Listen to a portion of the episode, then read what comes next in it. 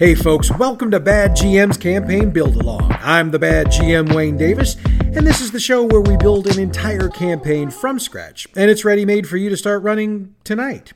This season is dedicated to the Fallout role playing game, so if you need a book, head out to your local game shop or bookstore, or check out the Modiphius Entertainment website. That's M O D I P H I U S dot net. We've got a lot to get into this week since we've also got our game recap to get in, so let's cut the usual chit chat and get down to the build. We begin as we always do with the recap of last week's build. The group met with Victor to discuss what came up during the deal with Longsworth, while Victor reported information he had gotten during a meeting with a business colleague. He suggested the group use that information instead of heading for Ledoux, noting that the events of the previous evening would put Tucker Malloy and Jackson Denman on alert, which would make getting into that facility that much more difficult. The group headed to iRobotics in Richmond Heights, and once they managed to get into the facility, they realized they had found the place all of the synth parts were being built. They also managed to check the computers in the various offices in the building and were able to find out who's been getting parts and how many. They also found the office of one Sherman Longsworth, and after checking out all of the things they could, they came to the conclusion that the Longsworth they're dealing with has stolen the identity of the Longsworth whose office they infiltrated.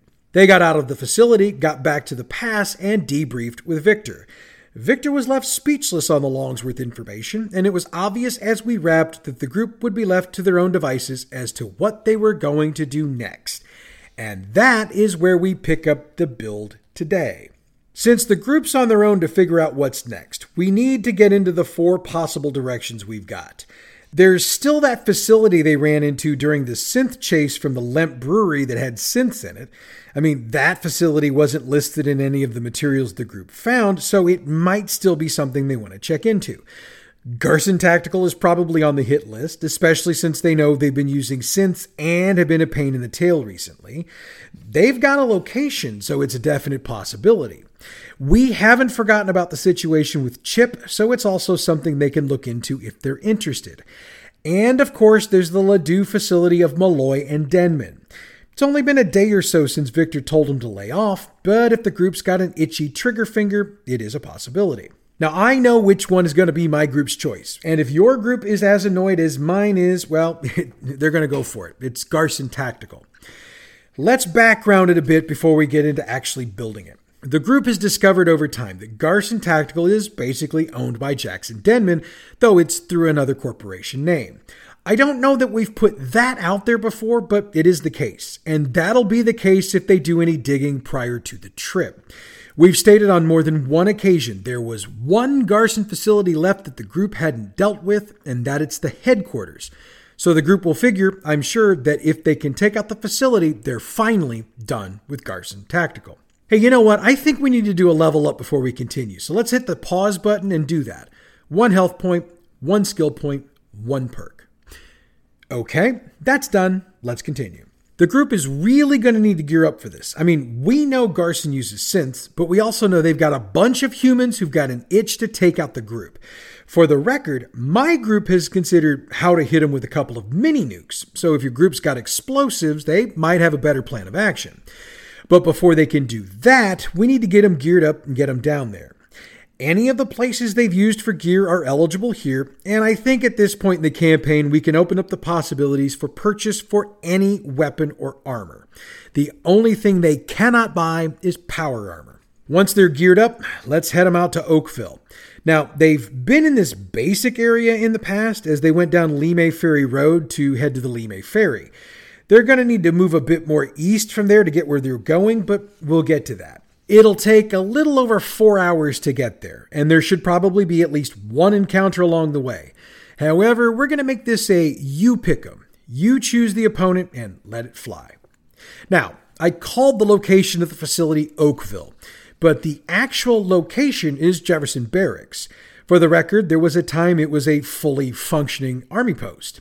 These days, in the real world anyway, it functions as part museum and part cemetery for those men and women who've served the U.S. over the years. In the Fallout world, JB, as it's known for short, took a heck of a beating, and somewhere along the line, Garson apparently decided to move in. Not all of the buildings, mind you, but enough to be able to use it as a headquarters with plenty of space to see whatever's coming their way. So, scoping out the situation isn't going to be easy for the group.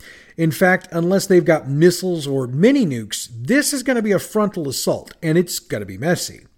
I mean, I know I mentioned something about my group wanting to drop a mini nuke on the facility, though for the record, they have no idea where it is in my game yet. But I don't think I mentioned the plan. The thought, since they didn't have a fat man to use at the time, is that Jim's Mr. Handy would fly up over the facility and use the nuke much like a super mutant suicider would, activating it, then dropping it when over the target. Since radiation doesn't affect him, the only thing he'd need to worry about is the shockwave of the explosion, and he and I discussed it. My thought on it is if he dropped it and sped off, he'd be able to stay just ahead of it as it dissipated. So, if you've got that ability, hey, I just gave your players an idea. Another possibility would be to use missile launchers to eliminate as many men and synths as possible. It would also allow the group to take out targets at a distance. Miniguns and Gatling lasers would work, though they'd need to be a wee bit closer to use them. Now, I'll lay this out and give you numbers, and you work it out the way you see fit. There are two barracks sized buildings, Google it, and two garage sized buildings, and those would be three car garage style for the record. There are three dozen synths running around in Garson gear, and another two dozen humans. Use the Brotherhood of Steel Knight stats we've been using for the humans and the stats we built and posted on the website for the synth. The Knight stats are on page 383. They've got a variety of armaments, including frag grenades, missile launchers, and we'll say they've even got a fat man with a couple of mini nukes. You run it the way you feel best, but I would note that if by chance your group kept those synths from the Longsworth deal, this will be a spot for most, if not all of them, to be taken out. And if you want to put more adversaries in here in that case, do so. I also want to give the group a little something, so let's put two of those humans into power armor. It's not top of the line stuff, but a set of T45 would be better than nothing. Stats for T45 power armor are on a chart on page 137. If and when the group starts to get the advantage, they'll hear explosions coming from inside the buildings. That would be the self destructs for the various computer systems, which would make sense since Garson wouldn't want their stuff to fall into the hands of outsiders. One other thing to remember, and I have to make sure I do this if you've got someone with the Mysterious Stranger perk, they, they're going to need to make an appearance. Have them show up and launch a mini nuke at a batch of Garson folks. If that doesn't seem to help much, have them launch another. When all of it is done, Garson Tactical is down and out. Or at least that's what we want everyone to believe. I mean, did you really think it was going to be that easy? The group's going to need to get back to their base of operations or the pass by hook or crook, so four hours later they'll be back, and we'll be nice. No encounters. Victor's going to be impressed. He'll heap the praise on the group, and he'll also call in his personal doctor to treat anyone who needs the help.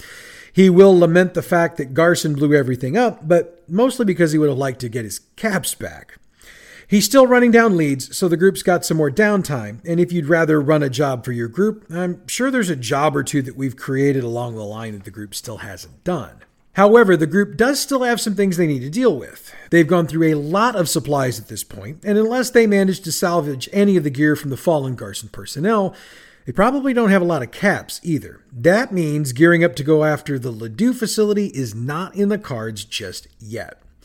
Oh, yeah, they're also going to need to fix the power armor. I mean, they'd have needed to do a lot of damage to kill the people inside it, and to do so, that armor would be damaged. So there's that as well. Look, I'm going to be honest, I'm kind of dry on ideas from here, and we've got three straight build only episodes coming up. So even though I know it's going to be way short, I'm going to cut it here for the week. I'm sorry about that, but I'd rather cut a build short than run with stuff that's less than what I'd prefer. So let's just go ahead and get into the recap of my group from their last session. We began with the group at their base of operations. They were approached by Rachel and her sister, who wanted to hire the group to rescue their parents. They noted that Garson Tactical had kicked in their front door and taken their parents, and they don't know why. The group agreed to take the job and ultimately went to the family home, where they found a holotape detailing what Grant, the father, had done. The group decided to do the rescue anyway and used an old sewer pipe under the Garson holding facility to gain access. They basically dug through to rescue the couple, then returned to Diamond Pass and reunited the family. From there, Victor tasked the group with investigating a break in at one of his storage facilities. The group got there and noticed a lot of stuff missing. They also found a couple of synths on site. They had a brief encounter with a synth courser before they were able to get away and get back to Victor, who reported that he has a line on Longsworth, whom they'd heard about earlier. They made the meeting at the Twisted Tap, and we ended that just as Longsworth was preparing to enter the building. So, let's get to what happened in this session. We picked up with the group still a part of the sit down at the Twisted Tap. Melanie Zombrowski and Barnabas O'Reilly dropped by to pay their regards, then Longsworth stopped by. He and Victor had a back and forth, and the group quickly realized that these two were doing their dance of business. Ultimately, the business completed, and the group left to return to Diamond Pass.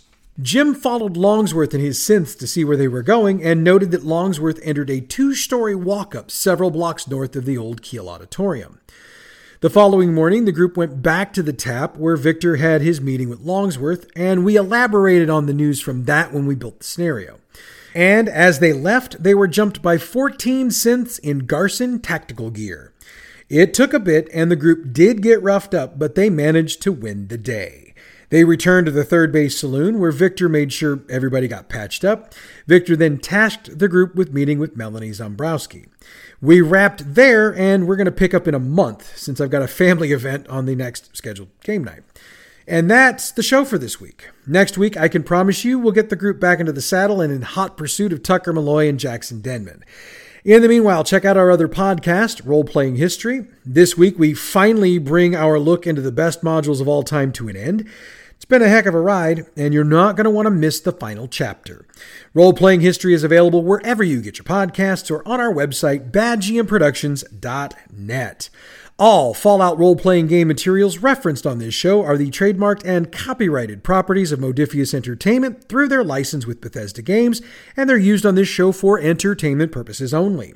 For a look at all of the fine products produced by Modiphius, check out their website, modiphius.net.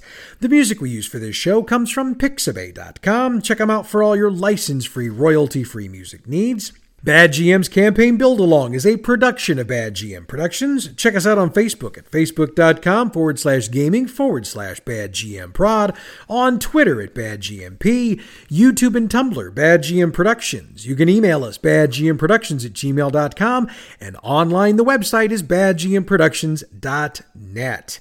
Next week, our group gets back in the saddle and back to trying to catch Tucker Malloy and Jackson Denman. But that's next week. Until then, I'm the bad GM Wayne Davis, and I'll see you at the game table.